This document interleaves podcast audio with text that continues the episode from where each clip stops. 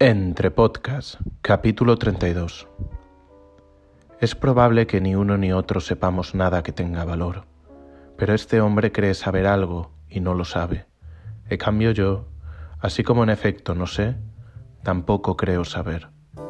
Parece pues que al menos soy más sabio que él en esta pequeñez, en que lo que no sé, tampoco creo saberlo. Platón, Apología de Sócrates, 21D. ¡Empezamos! Bienvenidos a Entre Podcast, donde cada semana dos amigos se sientan a hablar sobre podcast. Yo soy Edu Garriga. Yo, Telmo Cillero. Y juntos os invitamos a participar en la conversación. Telmo, de pie, ¿qué tal? ¿Cómo estás?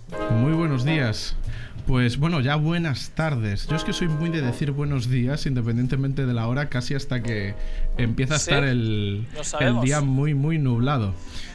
Pero... o muy, muy oscuro. Vamos, pues lo que son buenos días hasta que son buenas noches, casi. Muy bien, la verdad, aquí como puedes ver de pie, por lo tanto con un poco de suerte será uno de esos programas en los que casi pueda estar rozando tu nivel innato y tu dominio del mundo radiofónico. Se intentará hacer lo que se pueda. Y nada, ¿tú qué tal estás? Pues bueno, más allá de la preocupación relativa a la situación laboral, empresarial, coyuntural, bien, muy bien, ya lo sabes, en el mejor momento de mi vida. Y como bien has dicho, las buenas noticias no requieren esfuerzos, pero las malas sí, pero al final es decisión nuestra cómo nos van a afectar, ¿no? Eso es, justamente estábamos hablando ahora de que, bueno, ahora mismo son las 3:32, acaba de hace 35 minutos escasos de terminar la comparecencia do presidente da Xunta de Galicia. Y básicamente nos acaban de informar de que este miércoles, cuando salga este podcast y lo estéis escuchando una gran parte de vosotros, pues Artabros estará cerrado como centro deportivo. Y era lo que estábamos hablando, que justo acababa de tener, según Edu, una buena noticia y una mala noticia, y al momento establecimos que eran simplemente noticias y que fuesen buenas o malas iban a depender 100% de nosotros. Efectivamente. Bueno, tu lectura fue un poco más estoica que la mía, pero sí. Oye, por cierto, Telmo, ¿tienes ventanas donde estás ahora? Tengo unas ventanitas, sí. Sí. Digo porque te veo como tipo búnker y estaba pensando, ¿qué hará Telmo sin poder saber qué tiempo hace en el exterior? Pues mira, te va a sorprender, pero te lo puedo decir. Ahora mismo estoy grabando, es la primera vez, de hecho, que grabamos aquí. Es una sala que tenemos en Artabros para los entrenadores, donde tenemos, aparte de una zona de almacenaje, una zona de descanso para nosotros, con cafetera y todas esas cosas que en el mundo moderno se conoce como office. Y tiene por dos de sus cuatro paredes ventanas que permiten ver hacia afuera, pero no permiten ver hacia adentro. Entonces hay un renglón en el que veo hacia afuera y hace un día nublado con ligeras gotas de agua. El suelo está un poquito húmedo, pero eso, como se suele decir cuando practicas o bien BMX o practicas skate, si el terreno te permite jugar, sigue jugando, porque ya llegará el momento en que no te deje. Vale. Me gusta este cristal de rueda de reconocimiento de la policía, ¿no? Casi. No llega a ser unidireccional, porque no tiene ese toque en espejo, pero sí que está un poquito oscuro. De tal manera que bueno, da un poquito de privacidad, pero permite, pues si es necesario, seguir atento a lo que suceda en el centro en ese momento. ¿Y qué tenemos hoy, Telmo, tío? Pues es verdad, ciertamente. Volvemos a un clásico, pues hoy, del programa. Volvemos a un clásico. Tenemos un podcast de Ben Bergeron, Chasing Excellence, en el cual pues se habla de entrenar con el objetivo de permanecer sano y con la perspectiva de la longevidad. Habla de varios puntos que consideramos importantes y que además cuadra muy bien no solo con nuestra perspectiva del fitness que tenemos tanto tú como yo, que debería de ser siempre un acercamiento hacia la salud y, esto lo ponemos nosotros, hacia la felicidad, sino que aparte nos cuadra muy bien dentro de nuestras etapas individuales actuales desde hace por lo menos año y medio, en el cual nos centramos 100% en en salud, en intentar llegar al menos a los 60 años pudiéndonos levantar solos del váter, lo cual sería maravilloso, y que a veces se duda de que grandes atletas de diferentes deportes pues pueden llegar a ese punto. Correcto. Mira, me gusta mucho porque me di cuenta que Ben Bergeron tiene la misma definición de salud y longevidad que tengo yo, pero pensé, tío, tengo que aprender storytelling de los americanos porque son mucho mejores que nosotros haciéndolo. Yo siempre había dicho, para mí la longevidad es poder llegar a... O sea, entrenar el día antes de morir o la semana antes de morir. Para mí eso es longevidad y salud. Y él cuenta ahí toda una historia que dice poderte levantar, ir a caminar, ir a hacer no sé qué surf, ir a jugar con tus nietos, no sé qué cojones, y luego morir. Dije, hostia, si es la misma definición que yo, pero qué bien la ha contado el tío, ¿no? Pues sí, eso como primer punto de partida me parece más que interesante partir de aquí, ¿no? De que la longevidad y la salud para mí es eso. Aunque sea caminar y sentarte en un banco, que ese sea tu entreno de ese día y lo hagas la semana en la que vas a morir. Me parece que no existe... No sé, a mí no se me ocurre nada mejor. No sé si a ti se te ocurre algo mejor, Telmo. Eso es. Y qué más que algo más básico que hacer aquello para lo que estamos destinados, que es para movernos por el mundo y terminar nuestros días de la mejor manera posible. Muchas cosas vendrán desde fuera que nos lo impedirán o que nos lo pueden impedir. En cualquier momento podríamos tener un accidente y perder la capacidad de usar una pierna o mismamente perder la pierna, pero hay muchas cosas que sí que están dentro de nuestro control y una de esas es elegir bajo qué parámetros vamos a entrenar de ahora en adelante o llegado X momento de nuestra etapa vital. Porque de hecho... Correcto. Aquí hay dos puntos que antes de pasar a hablar de Ben Bergeron sí que me viene a la cabeza. Y uno por un lado es la dificultad para muchas personas de aceptar que a partir de los 30-35 años hay un cambio a nivel biológico y muchas veces a nivel de demandas derivadas de obligaciones familiares y o laborales en las cuales el entrenamiento ya no es y ya no puede ser el mismo. Como decía Joan Palmi, Correcto. Uno de los integrantes del máster de psicología deportiva de la UAP, que hablábamos el otro día, yo le preguntaba... Claro, es que nosotros nos encontramos en el mundo de CrossFit con muchas personas que con 35 años ya presentan muchos dolores porque han llegado a lo mejor de ya muchos otros deportes o de muchos años parados y de repente cuando llevan 2 o 3 operaciones de rodilla que tú ni siquiera las has vivido porque han llegado a ese momento ya estando aquí contigo, ¿no? Dices, bueno, es el momento de quitarte como psicólogo el chándal y ponerte la bata blanca, porque tienes que hacerles entender de que ya el objetivo ya no es ir a las Olimpiadas, sino que el objetivo es estar sano. Correcto. Y poder tener la mejor calidad de vida de aquí hacia adelante. Obviamente cada persona llega a una edad determinada de maneras muy diferentes y no se puede generalizar, pero a lo largo de los puntos que vamos a tratar hoy, seguro que a muchos de los que nos escuchan, a todos aquellos entrenadores o coordinadores de centros de CrossFit que nos escuchan, se le van a venir muchas personas a la cabeza que tienen actualmente en sus centros y que están en un momento en que deberíamos de intentar ayudarles a hacer esa transición en su ciclo vital, ¿no? Y bueno, y después la otra cosa, que es estos días he visto el documental de Tiger Woods, que entre otras muchas cosas en HBO, que tiene 2 partes. ¿Dónde está? En HBO. En HBO, vale. Está muy bien, tiene 2 partes de 1 hora y media y ya está completo. Y gran parte del final de su carrera ya ha sido a costa de operaciones y operaciones y operaciones, tanto de rodilla como espalda, de incluso volverse adicto a los opiáceos, ¿no? O sea que estamos hablando de 10 años de su carrera deportiva que ya ni existía como atleta. Y eso, perdón, y sin quererle faltar el respeto a nadie, en golf, que no es rugby, ni fútbol americano. O sea, que seguro que tiene sus lesiones, seguro que tiene sus patologías relacionadas y derivadas, porque es un deporte que tiene es muy, muy asimétrico y tiene unos movimientos muy repetitivos, pero estamos hablando de golf. Imagínate si incluso Tiger Woods llegó al final de su carrera jodido. Por cierto, Telmo y audiencia, te has quedado congelado, pero creo que me estás siguiendo la conversación bien, ¿cierto? Te sigo completamente la conversación, sí. Pues te has quedado con una cara muy, muy expectante. Como sí, a mí me da igual verte todo el rato igual mientras me sigas la conversación. Perfecto, pues ya me indicarás al menos con un par de parpadeos de los ojos, vale, cuando me vuelvas a ver.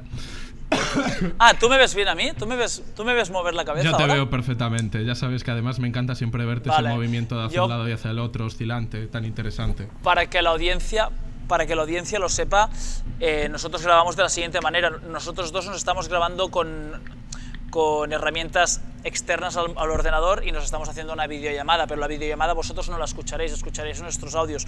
Por eso a veces la videollamada se puede medio colgar y que no se note en el podcast. Y veo que Telmo me escucha y me ve, yo a él solo le escucho, pero bueno, tú, tiramos. Eso. Oye, Telmo, para hacerlo fácil y un poco ameno, ¿cómo ves? A ver, que lo tenía por aquí abierto. ¿Cómo ves el podcast de hoy? Ir mirando punto por punto, porque el podcast son los 10 principios de entrenar para la longevidad.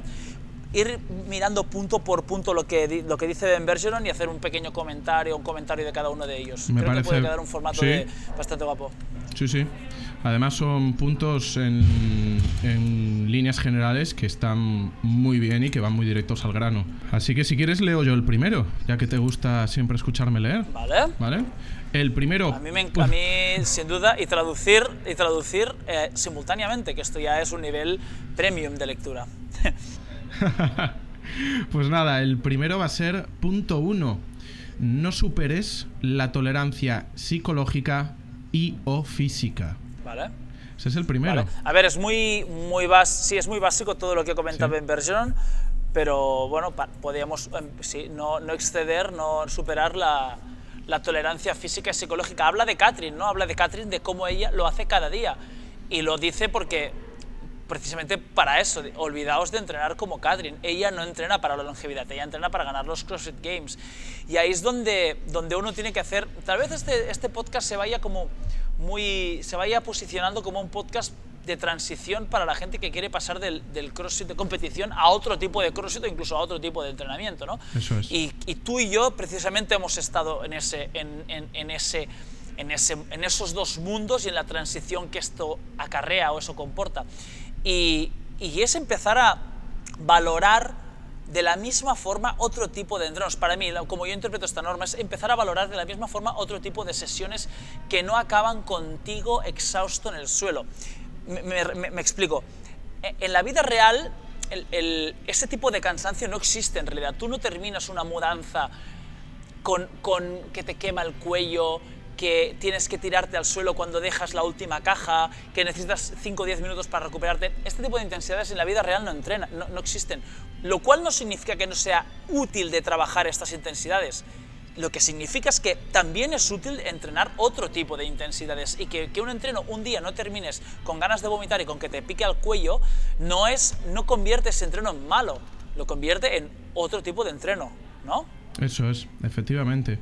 Y sobre todo porque nos hemos acostumbrado a un estímulo muy determinado en el cual las desviaciones o el grado de desviación de una ejecución perfecta tiene X grados, pero llega un momento en que también esa mecánica del movimiento cada vez tiene que ser más y más y más eficiente a la hora de que todas nuestras articulaciones y todos nuestros músculos funcionen de la manera más óptima posible, porque de manera inherente nuestro cuerpo ya no va a responder de la manera más óptima posible. Las fibras musculares de un músculo entrenado de una persona de 25 años no es la misma que la de uno de 40. Las articulaciones no se hidratan de la misma manera cuando tienes 25 años que cuando tienes 40. Y eso son una serie de nociones que deberíamos de estar muy presentes. Por ejemplo, uno de los problemas más habituales que se pueden presentar en nuestra práctica deportiva son los problemas de hombro. Cuando tú tienes 25 años, un problema de hombro, a menos que te pille un poco de sorpresa, puede curarse a base de fisioterapia, de X tratamientos, de cuidados, de movilidad, etcétera. Cuando tienes 40 años, tienes que trabajar mucha más prevención que a la hora de curarte cuando se ha presentado algo, porque además suele haber compensaciones que afectan a estructuras como pueden ser los fibrocartílagos, en este ejemplo del labrum del hombro, que es un tipo de tejido que en el momento que se fractura ya no se va a recuperar nunca más, y eso se va a quedar contigo el resto de tu vida. Entonces deberíamos de ser conscientes de que a mayor fatiga, más posibilidades de desviarme de esos grados de eficiencia y de una biomecánica adecuada, y entonces deberíamos adaptar esos niveles de esfuerzo a lo que es nuestra situación actual. Para mí es muy relevante. A ver, perdona, hoy estamos luchando contra viento y marea. Me acabas de saltar la señal de que conecte el ordenador a la corriente. Perfecto, venga, seguimos. Aquí no ha pasado nada, va. Es muy importante también el entorno del que te rodees para controlar esos excesos de los que habla Ben Bergeron, porque yo supongo que hablaremos mucho de nosotros hoy, que tampoco es una cosa que no hacemos mucho, realmente no hablamos tanto de nosotros, ¿no? Y esta semana me hice esto de I jump into, ¿no? El salté dentro de un entreno que se estaba a punto de hacer. Y era un entreno EMOM 12 y en cada minuto tenías que meter 10 overhead squats ligeros, 40 kilos, y 10 chest to bar al minuto, los dos ejercicios al mismo minuto.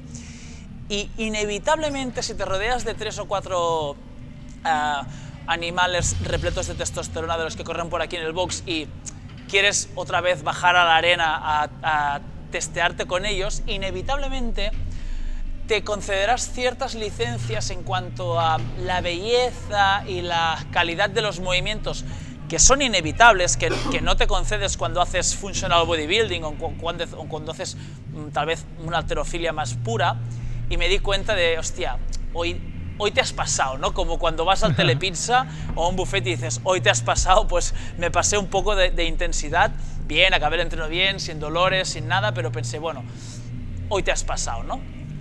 Y no pasa nada, y está bien de vez en cuando buscar estos lugares, ¿no? Más inhóspitos. Efectivamente. Es que aparte, lo malo es cuando se transforma en la norma, y una norma que se mantiene estable a lo largo del tiempo cuando el resto de constantes en tu vida ya no son constantes, sino que han ido variando. Si, por ejemplo, tu pareja y tú ahora tenéis hijos, ya no es lo mismo que cuando no teníais hijos. Si ahora en tu trabajo, a lo mejor has ganado puestos dentro de tu empresa, por decir algo, y de repente tienes más obligaciones, ya la exigencia del trabajo ya no es la misma.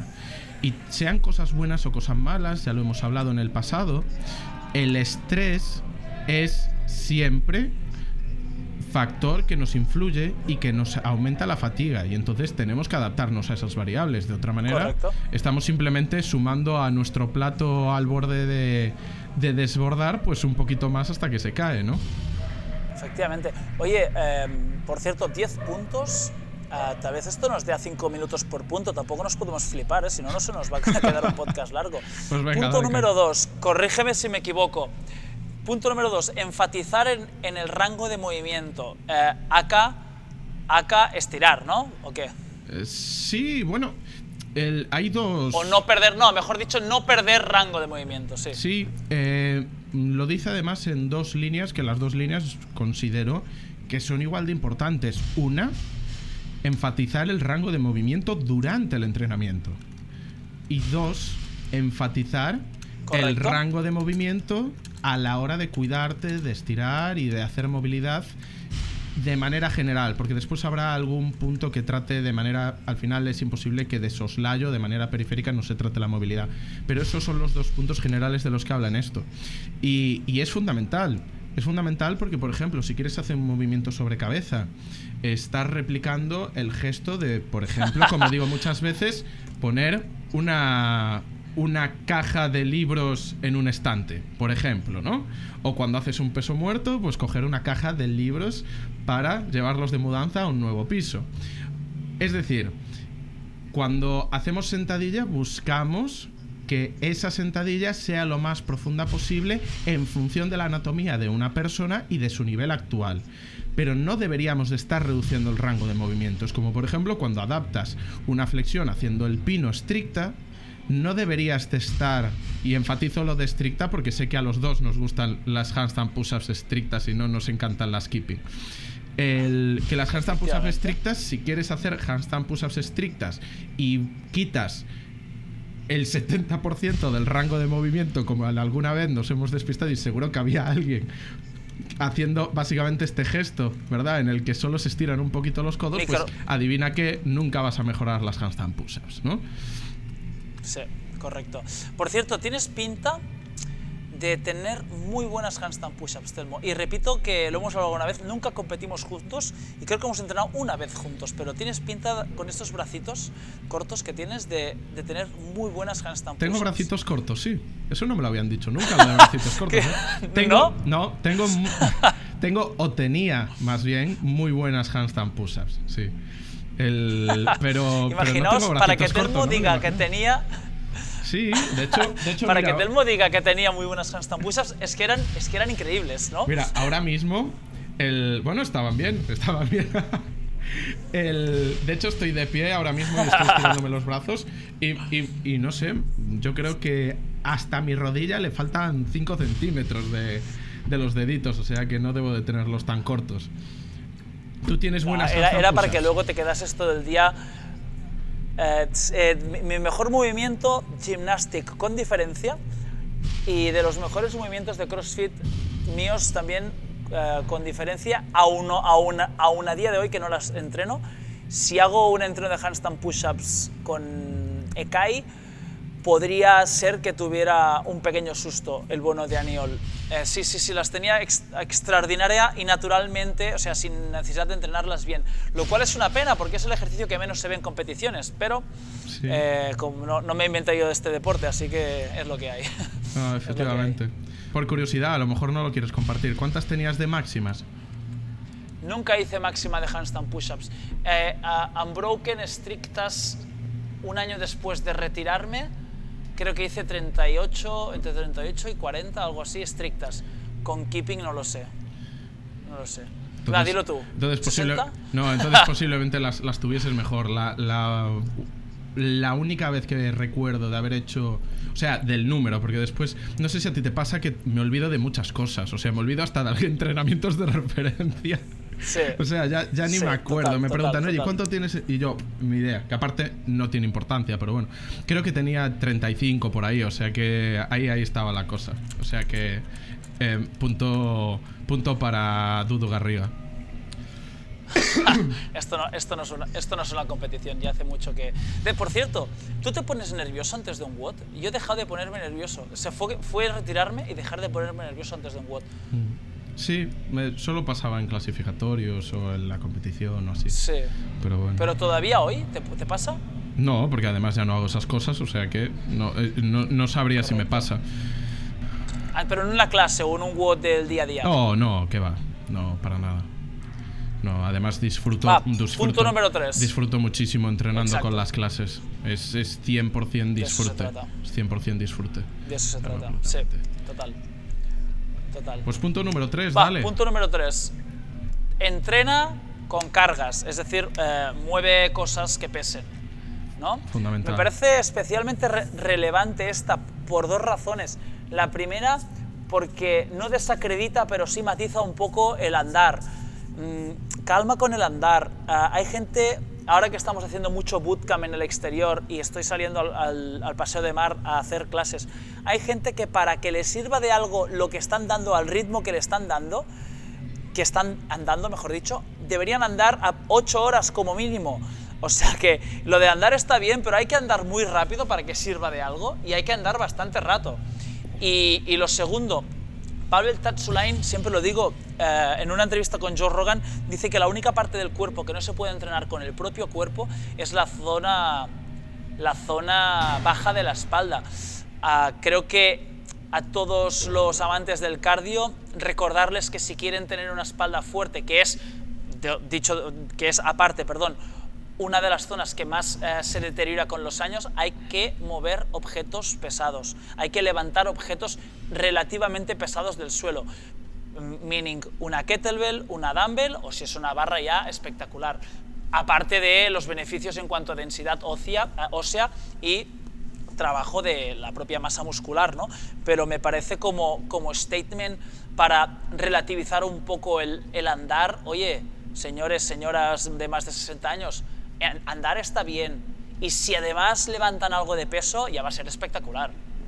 Claro, efectivamente, y además que yo siempre, ya casi a veces, muchas veces pecamos de establecer como de conocimiento popular o de la población general el que el entrenamiento de fuerza tiene una serie de beneficios que de ninguna manera se pueden conseguir simplemente con el entrenamiento cardiovascular, que tiene su lugar en un programa de entrenamiento completo como puede ser por ejemplo CrossFit, pero que no son sustitutivos. Hay que hacer ambas cosas, y especialmente para aquellas poblaciones más envejecidas o mayores. Yo no sé cómo está en Cataluña, pero nosotros en Galicia tenemos una de las poblaciones más envejecidas, creo incluso la más envejecida de toda la península, y básicamente el entrenamiento de fuerza para la densidad ósea es fundamental, o para prevenir enfermedades como la artritis. Quiero decir, es que plantearse que un entrenamiento de fuerza tiene que ser únicamente hacer peso muerto con 200 kilos es no conocer lo que es el entrenamiento de fuerza. Para mi madre, con 62 años, un entrenamiento de fuerza puede ser levantar una kettlebell de 16 kilos del suelo 5 veces, y entonces eso es parte de su entrenamiento de fuerza. No está levantando 100 kilos de peso muerto, pero está trabajando lo que en este momento puntual para ella es un entrenamiento de fuerza. ¿Estás en desacuerdo en alguna? O bueno, si encontramos alguna en la que estés en desacuerdo, la comentamos. Sí, yo al menos, a lo mejor me sorprendes, pero en principio estaba con todas de acuerdo, ¿sí? O sea, sí, que no sí, te puedo sí. dar un poquito. Mira, de... la próxima, ¿es la cuarta? ¿La cuarta? ¿Es la cuarta? Pensar, sí. ¿Es la cuarta la que toca ahora? Sí. Sí, es piensa... La movimientos dispara. Y no músculos. Importantísimo.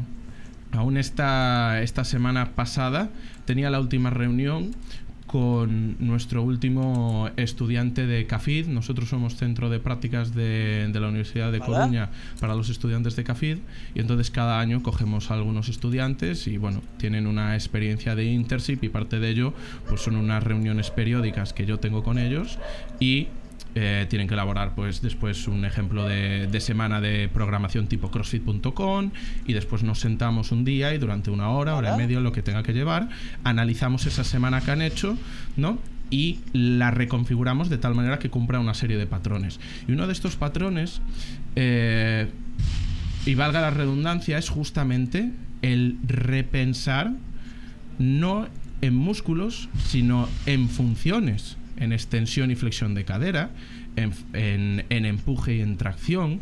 Es decir, cosas que sí que tienen una transferencia a nuestro día a día, y que aparte te abre mucho más las puertas a entender una programación mucho más completa de un tipo de entrenamiento como el nuestro, que es funcional.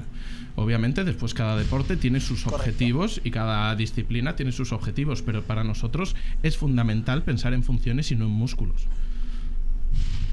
A ti, Telmo, cuando acaba la semana o de repente a mitad de semana alguien te dice mucha pierna esta semana, o sí.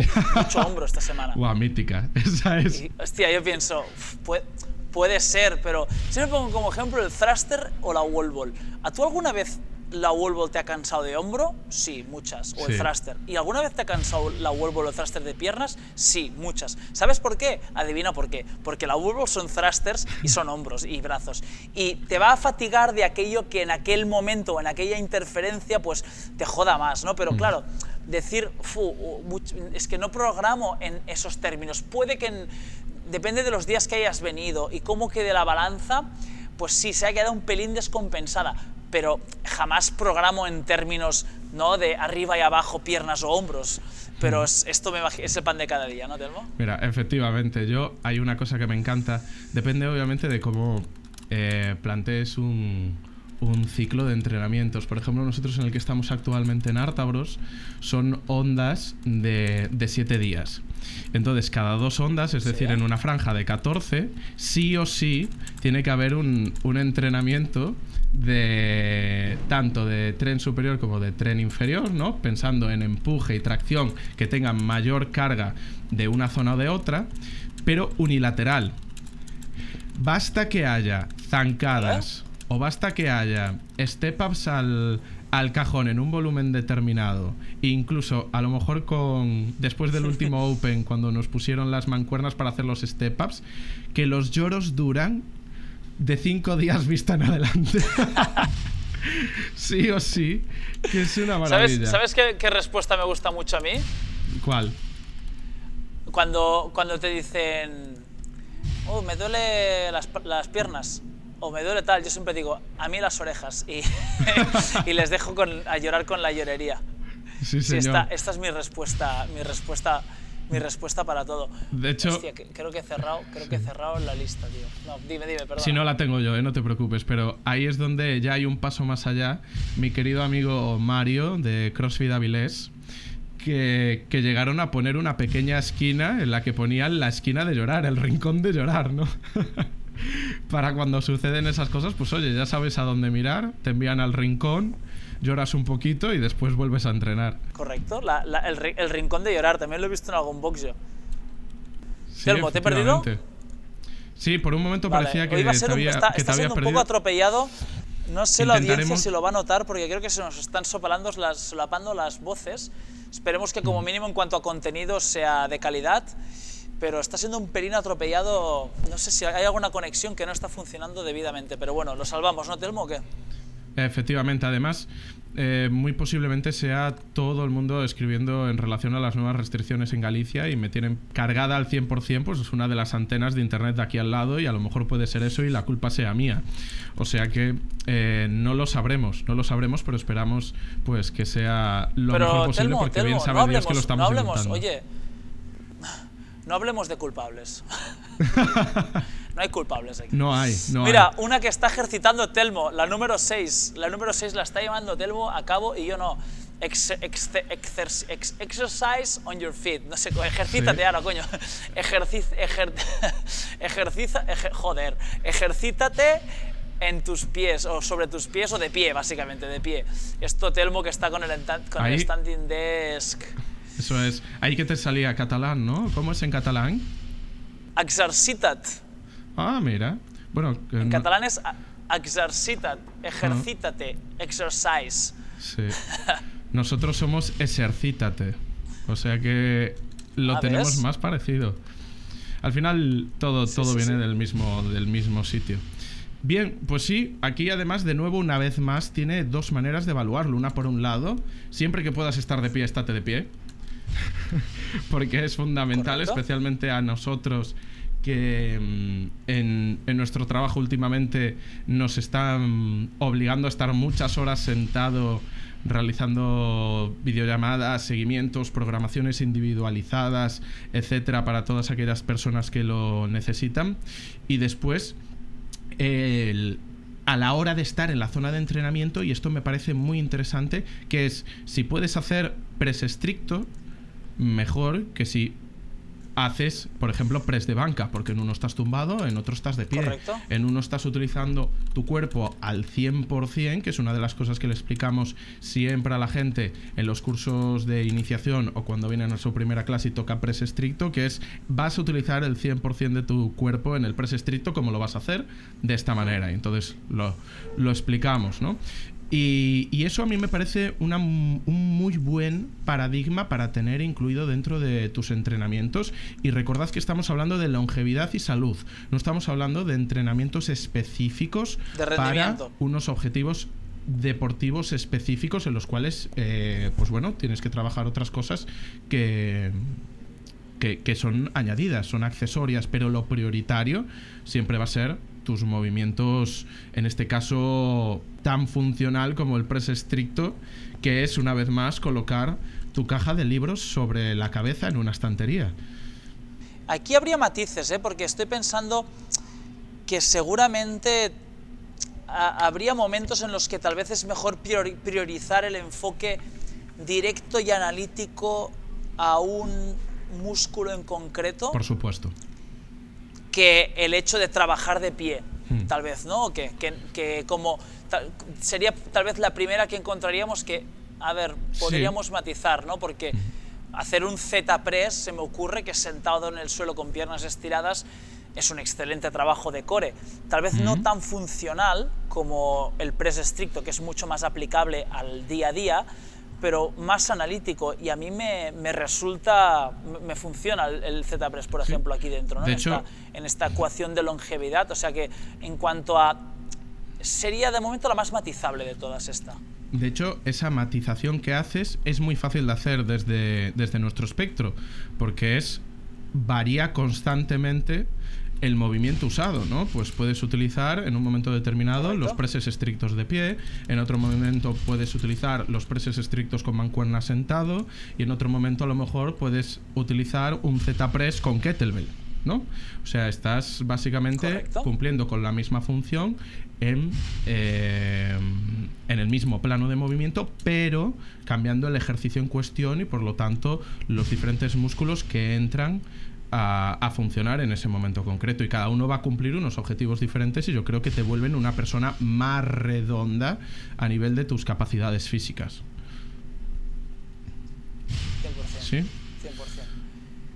Muy bien. ¿Qué más? Optimiza la función... Ah, no, dime. No, iba a leerla porque iba a decir que además muy en esta línea nos va a venir lo siguiente, que es el siguiente paso, y es una de las progresiones clásicas de CrossFit donde la haya, que es extensión de cadera, o lo que es casi lo mismo, estabilidad de la zona media, que van las dos muy, muy unidas. Son cosas diferentes, pero que van muy unidas. Ahí, por ejemplo, pues trabajando en esa progresión clásica, que es press estricto, push press, sin irnos más lejos, ¿no? De hecho, perdón, estoy viendo que esta, que creo que es la sexta y la séptima, se pueden casi agrupar, porque una es optimiza la función de tu cadera o la utilidad o la funcionalidad de tu cadera, la otra es optimiza la funcionalidad de tus hombros, ¿no? Sí, son los dos siguientes puntos de Ben Bergeron. Y bueno, seguramente, no sé si con cadera engloba la zona baja de la espalda. Yo la metería, no necesariamente por anatomía, quiero decir hip, no sé exactamente a qué engloba cuando dice hip, pero si tenemos que hablar de zonas del cuerpo que hay que preservar lo máximo posible, a mí se me ocurren así a bote pronto 3, que creo que es de donde más pecamos o más rápido caemos. Una es la zona baja de la espalda, la otra son los hombros, y la tercera tal vez serían las rodillas. Creo que si consigues llegar con estas 3 zonas de tu cuerpo sanas a una edad madura, muy, muy mal debería ser como para no tenerlo ya hecho, ¿no? Como quien dice. Sí. Pues es de donde más detecto siempre, sobre todo, ya no hablo de lesiones de CrossFit, sino de lesiones o molestias de cuando alguien se apunta con determinada edad. Siempre es, me apunto, pero lo primero que te dicen antes de preguntarte precios, estoy muy mal de las rodillas, estoy operado de no sé qué de las rodillas, estoy operado de la espalda no sé qué, tengo una hernia. Siempre son estas 3 zonas las más jodidas. Y aquí hay una cosa de la que no hemos hablado, que el otro día se lo decía a mi entrenador de halterofilia: si tuvieras que escoger una calidad, una capacidad, y nacer con un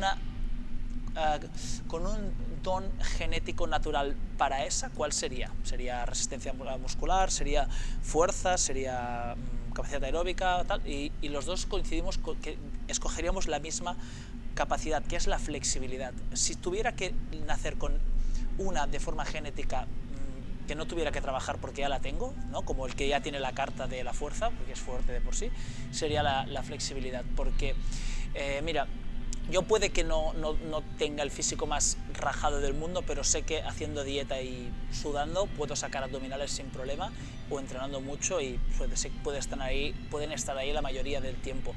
Pero el que no bloquea los hombros con un doble dumbbell thruster y ves que empuja las dumbbells hacia adelante, lo ves sufrir el doble que tú haciendo lo mismo o menos, piensas, es que, tío, vas a tener que dedicarte muchas, muchas horas a estirar, y a lo mejor no llegas.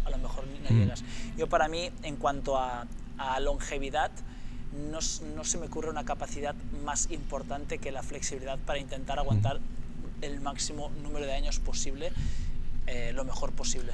Bueno, es que aquí, fíjate, yo voy a aceptar tu apuesta y que decías que la 6 y la 7, la de extensión de cadera y la de una adecuada movilidad sobre cabeza, van unidas. Voy a decir incluso que también la de ejercitar de pie que hablábamos antes va a ir unida a estas tres, porque uno de los grandes problemas, tú decías muy bien que las tres zonas que más se resienten en cualquier persona son las rodillas, son la zona de la espalda baja y son los hombros, y las tres correlacionan con las horas que se pasa sentado una persona. Es decir, gran parte de los problemas de anteversión de los hombros que tenemos las personas es por las horas sentados y una debilidad en la cintura escapular, en esa porción alta de la espalda, y entonces no podemos estar en una posición anatómicamente más adecuada. Los problemas de la espalda, que es la patología más importante a nivel física y que afecta al mayor número de personas en el mundo, también tiene que ver con las horas que nos pasamos sentados. Y las rodillas, ahí estamos. También acortamiento de psoas, problemas de movilidad, problemas de la rótula, es decir, todos esos componentes que tienen que ver mucho con estar sentado. Entonces, lo de estar de pie, fabuloso. Después, extensión de cadera, lo digo yo siempre, es el patrón de movimiento, es la función que más correlaciona con el desempeño deportivo y con el desempeño atlético. Si no tienes una buena extensión de cadera, no puedes llegar a ningún lado en este ejemplo, por ejemplo en CrossFit, pero si lo piensas en prácticamente cualquier otro deporte. Y después el movimiento sobre cabeza. El movimiento sobre cabeza es que no podrías casi ni ponerte a uno de tus hijos de 2 años en la espalda para llevarlo a caballito. Cuando ves a una persona hacer un movimiento sobre cabeza o un thruster, como dices tú, en que no llegas a bloquear, toda esa tensión la está absorbiendo el organismo. Estás luchando contra el peso y estás luchando contra tu cuerpo. Es decir, está haciendo mucha más carga que una persona que tiene flexibilidad. Por eso la flexibilidad, una vez más, es un factor que correlaciona con la integridad física de las personas. Porque cuando eres flexible, sin llegar, obviamente, no estamos hablando de extremos de nivel de circo, ¿verdad? Para hacer unos ejercicios dentro de un box de CrossFit, pero correlaciona con integridad física y con un riesgo bajo en lesiones. El otro día miraba un atleta del box que es todo corazón, todo voluntad, se lo digo siempre en plan broma. Conozco más de uno así, todo corazón. Sí, tiene un mérito brutal. Carga, tiene una fuerza de piernas descomunal, pero carga y se queda con apenas la yema de los dedos en contacto con la barra. Ves que empuja el pusher como puede, encaja como puede, lo ves sufrir con tiene a lo mejor 180 de back squat, pero lo ves sufrir con 110 de power clean and jerk, que son unos kilos que un tío con 180 back squat debería mover más o menos bien, sí. Bueno, bien, ¿no? Sí. Y pienso, tío, es que, se lo digo, si tuviera tu movilidad, te hubiera dejado el CrossFit hace años. Es que cada día es una puta lucha para ti y tiene un mérito brutal, porque además todos sabemos lo desagradecido que es estirar, lo mucho que cuesta, lo aburrido que es y lo poco que avanza, ¿no? Y no puedo culparle de no estirar, porque en mi caso la movilidad que yo tengo es genéticamente muy natural, he tenido que estirar muy poco para tenerlo, pero soy muy consciente de que si no hubiera sido así, ¿quién soy yo para decirle a alguien que tiene que estirar más? Porque seguramente no hubiera estirado lo suficiente, yo tampoco, ¿no? Pero es que tiene mucho mérito. Siempre se lo digo, hubiera dejado el CrossFit hace años, tío. Estaría haciendo CrossFit sin snatch ni clean and jerk, o estaría haciendo otra cosa, pero te juro que no estaría levantando los kilos que levantaste. A lo mejor porque nosotros no tenemos ese corazón. Puede ser. Es lo que dices tú, que es todo el corazón. Claro. Cada uno tiene lo que tiene. Y lo explota como puede, claro, lo utiliza como puede. Pero sí, efectivamente, flexibilidad, súper importante. ¿Qué más hay por ahí? Sí. Vale, dispara la siguiente. Venga, siguiente punto. Punto 8 ya. Incorpora desplazamiento horizontal de un punto A un punto B. Esto también un clásico de CrossFit. Por ejemplo, en este podría ser algo tan sencillo como andar o correr, porque estás moviendo, te estás moviendo y desplazando de manera horizontal de un punto A a un punto B. Pero hay un ejemplo clásico maravilloso de CrossFit, que es, por ejemplo, correr con un balón y traerlo de vuelta al box, por ejemplo. Es un ejemplo clásico. O alguna vez nosotros hemos trabajado con tener que poner pues X objetos que tenemos en el centro en un punto determinado y tenerlos que estar moviendo y cogiendo, y entonces es cuando te das cuenta de que realmente coger el material y devolverlo a su sitio es parte del entrenamiento en sí mismo, ¿no? Y cansa más cuando acabas el WOD, ¿eh? El todo pesa más, ¿eh? Cuando acabas el WOD. Todo pesa mucho más. De hecho, por eso, ¿te has dado cuenta o no? por eso muchas veces resulta difícil el que todo el mundo lo deje tal cual se lo encontró, ¿verdad? Porque sí, si puedes ahorrarte un metro para dejar la kettlebell amarilla con las kettlebells amarillas, no pasa nada si la dejas con las rosas de 8, por ¿no? cierto. Dice una cosa muy buena, que comparan el correr con pelota con correr con disco. Y dice, es que correr con pelota es agradecido porque es blandita, pero cuando corres con disco, enseguida te das cuenta de que no hay manera cómoda de llevar esto. No hay. Pones de una manera, lo cambias, 10 segundos lo cambias y enseguida te das cuenta que no habrá una manera cómoda de hacer ese trabajo. Fíjate, eso mejor que nadie lo saben las empresas de chalecos lastrados. Si tienes un chaleco lastrado que molesta mucho menos que el de la competencia, puedes cargar el doble. Puedes cobrarle a la gente el doble y habrá quien esté dispuesto. Cuando salieron los 5.11, ¿cuántas personas una vez probamos un 5.11, nos lo compramos, aunque costaba significativamente más que cualquier otro chaleco que conocías, porque era infinitamente más cómodo? Sí. Claro, te lo hace más cómodo. Correcto. Es como muchas veces, seguro que esto os pasa a vosotros también, cuando hay un entrenamiento en el cual, pues, por seguir con el ejemplo de las zancadas, tocan zancadas en posición de rack trasero, ¿no? Y tienes que combinarlo pues con otros X movimientos. A nosotros ya no lo hacen a menos que sean nuevos, pero mucha gente nos decía, oye, pero ¿la barra desde el suelo o desde rack? Era, ¿no? Amigo, desde el suelo siempre. Sí, clásico. Desde eso no te lo vas a librar nunca, el cogerla del suelo. Sí, esta es buena. Bueno, esta pregunta me la han hecho muchas veces y en contextos que jamás creerías. O sea, después de dar una explicación canónica, clínica y o sea, un máster en el movimiento que vamos a hacer y un movimiento que no implicaba rack, y que te pregunten ¿desde rack o desde el suelo? Yo te voy a matar, tío, porque no has escuchado ni una puta palabra de lo que he dicho. Oye, ¿qué nos queda? Si nos quedan dos, estamos redonditos. Sí, vamos muy bien. Incorporar desplazamiento. Ah, no, espera, aquí quería decir una cosa. Aquí ya estamos en un punto del podcast, y ahora voy a ser un poco malo con el bueno de Ben, ¿no? En el que me da la sensación de que todo lo que dices es interesante, todo lo que dices es correcto, pero que también se lo está haciendo venir un poco bien para que sean 10 principios y no 8 o 7 o 6, ¿eh? ¿No? Como esto ya, incorporar desplazamientos horizontales. Bueno, sí, es un poco ya decir de otra manera lo de training with loads o no, lo de... Sí, es ya un poco, ya estamos reiterando, pero bueno, está bien, ¿no? Por eso está... Si a todos nos gustan las listas, y sí, son con números redondos. Y de hecho, te voy a decir una cosa, porque en este caso, como me tocó a mí buscar el podcast para esta ocasión, yo hacía tiempo de confesar que no escuchaba Ben Bergeron, pero hace bastante tiempo, además, o sea, mucho. De hecho, tenía, pues, yo creo que desde finales del 2019, una cosa así, tenía episodios. A lo mejor escuché algún... El último... Sí, a lo mejor escuché alguno de él, pero tenía...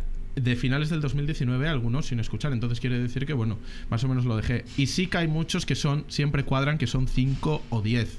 No hay listas de 7, lo cual es normal, a la gente le gusta las listas, pues como, por ejemplo, y ya si son de una, ya es el secreto de los gurús del fitness y de prácticamente cualquier otra cosa, que es, esto es lo único que necesitas que hacer para que te salgan abdominales, ¿no? O estas son las 3 cosas que necesitas. Esto es mucho de revista, claro, ¿eh? O las 5, ¿no? Es portada de Muscle and Fitness o no sé qué revistas hay por ahí. Sí. Total. Pues punto 9. Total. Hemos hablado un poquito de esto, como suele pasar en estas cosas. Pues varía tu entrenamiento. Efectivamente. Sí, está aquí ya Aquí ya sí que está tirando de repetición total, el bueno de Ben, variado entrenamiento, bueno, es un poco, es como si esto fuera un disco de los 70 en el que los grupos tenían que grabar muchos discos, de hecho lo dijiste tú en el de Kanye West, como coño se diga, sería como las canciones de relleno, este sería un punto un poco de relleno, ¿no, Telmo? Sí, es que casi las tres últimas las puedes incorporar ya en la definición de CrossFit, ¿no? O sea, entrenamiento variado, el mover cargas, el carga... Bueno, después hablaremos del siguiente, pero carga progresiva e intensidad.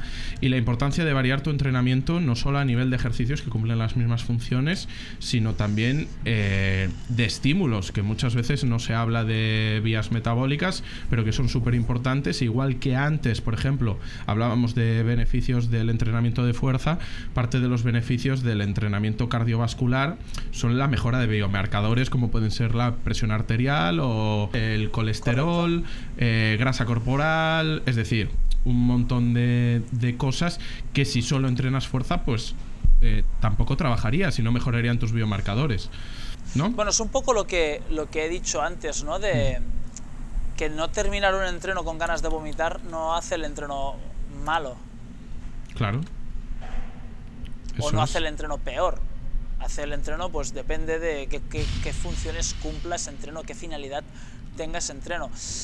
Yo creo que aquí lo dice también un poco como prueba a distintos deportes, lo cual también viene en la definición de CrossFit, ¿no? El practica otros deportes, el sale a la montaña, escala, surf, ese tipo de cosas, pues que también de alguna forma amplían tu fitness y lo ponen a prueba, o sea, ponen a prueba tu fitness en un contexto real. Yo de hecho, creo que nunca hemos hablado de este tema. Estamos hablando ahora de longevidad, pero por ejemplo, a la hora de variar en diversos deportes, por ejemplo, la opinión que se tiene del entrenamiento con niños en CrossFit, te puedes encontrar desde gente que lo defiende muchísimo y personas que creen que son mejores, como el propio Ben Bergeron, que creen que son mejores otro tipo de deportes a la hora de desarrollar diferentes capacidades cuando eres un niño. Yo no sé si tú quieres aportar algo al respecto o no. Por ejemplo, nosotros en Artabros no tenemos CrossFit Kids y nunca hemos pensado en ponerlo, por ejemplo. ¿No? ¿Vosotros? ¿Por qué?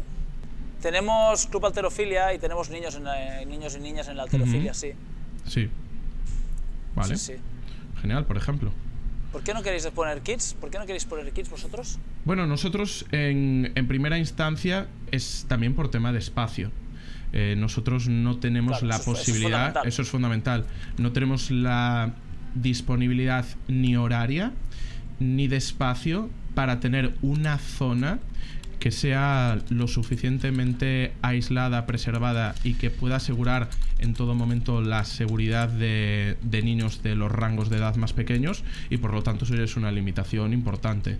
Después sí que es verdad que personalmente, si yo tuviese un hijo, lo enviaría primero a otros deportes. Por ejemplo, creo que los deportes prácticas como las artes marciales, judo, algún tipo de trabajo de lucha, etcétera, que generen un tipo de propiocepción, ¿cómo lo diría?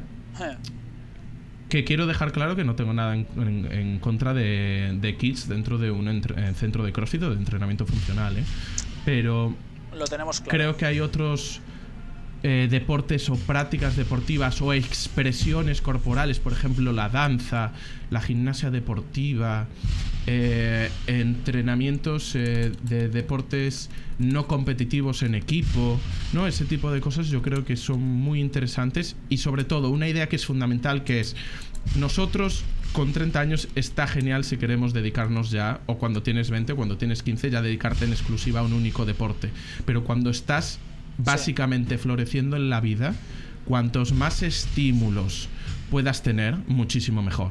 O sea, limitarnos a una práctica deportiva creo que es cortar partes posibles del desarrollo de los más pequeños.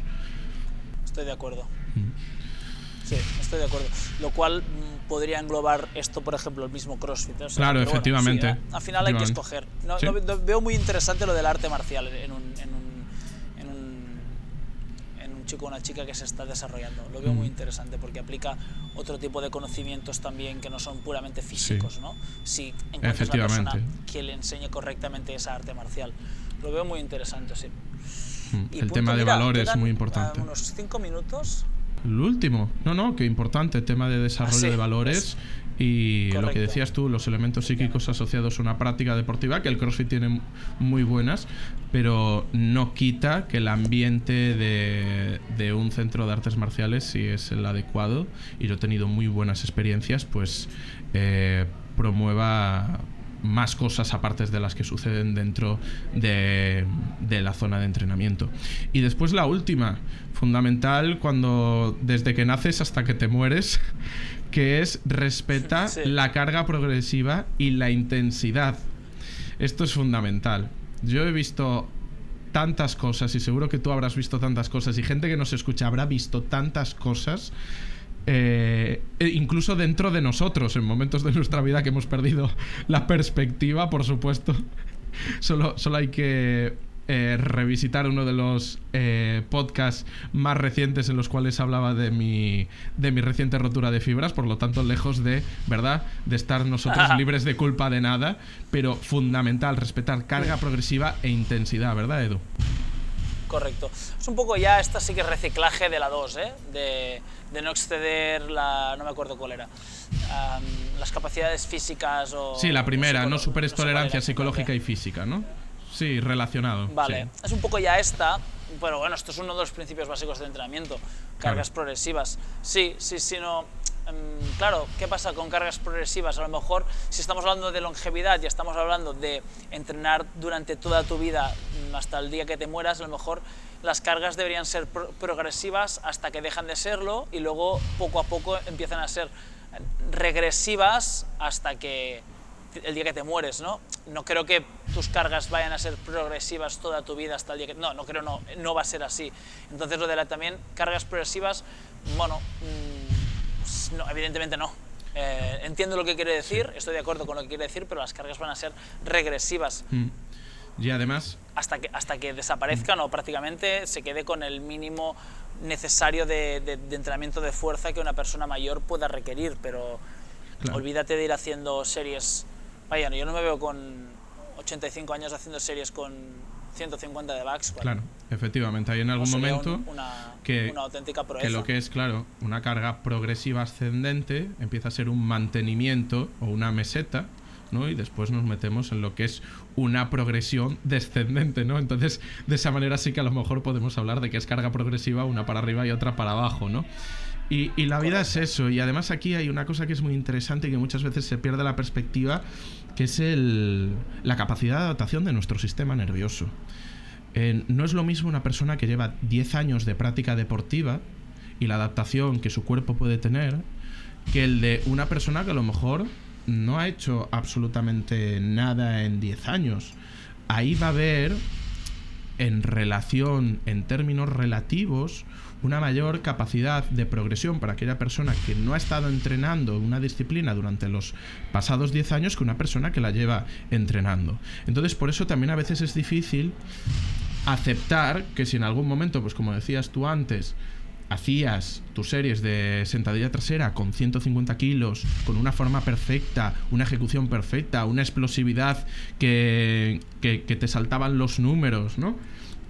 Hay un momento en que ya no vas a poder mantener esa explosividad con 150 y habrá un momento en que ya no puedas hacer con 150, pero eso no quita que no puedas mantener esos factores con otros pesos, y eso es lo que se tiene que buscar, ¿no? Porque de otra manera sucede que solo piensas en el peso y empiezas a tener desviaciones de la forma, empieza a dolerte las cosas, cada vez tienes menos rango de movimiento, ese tipo de cosas que al final estás priorizando un número y no estás priorizando lo importante que son los términos de ejecución y las razones por qué lo haces.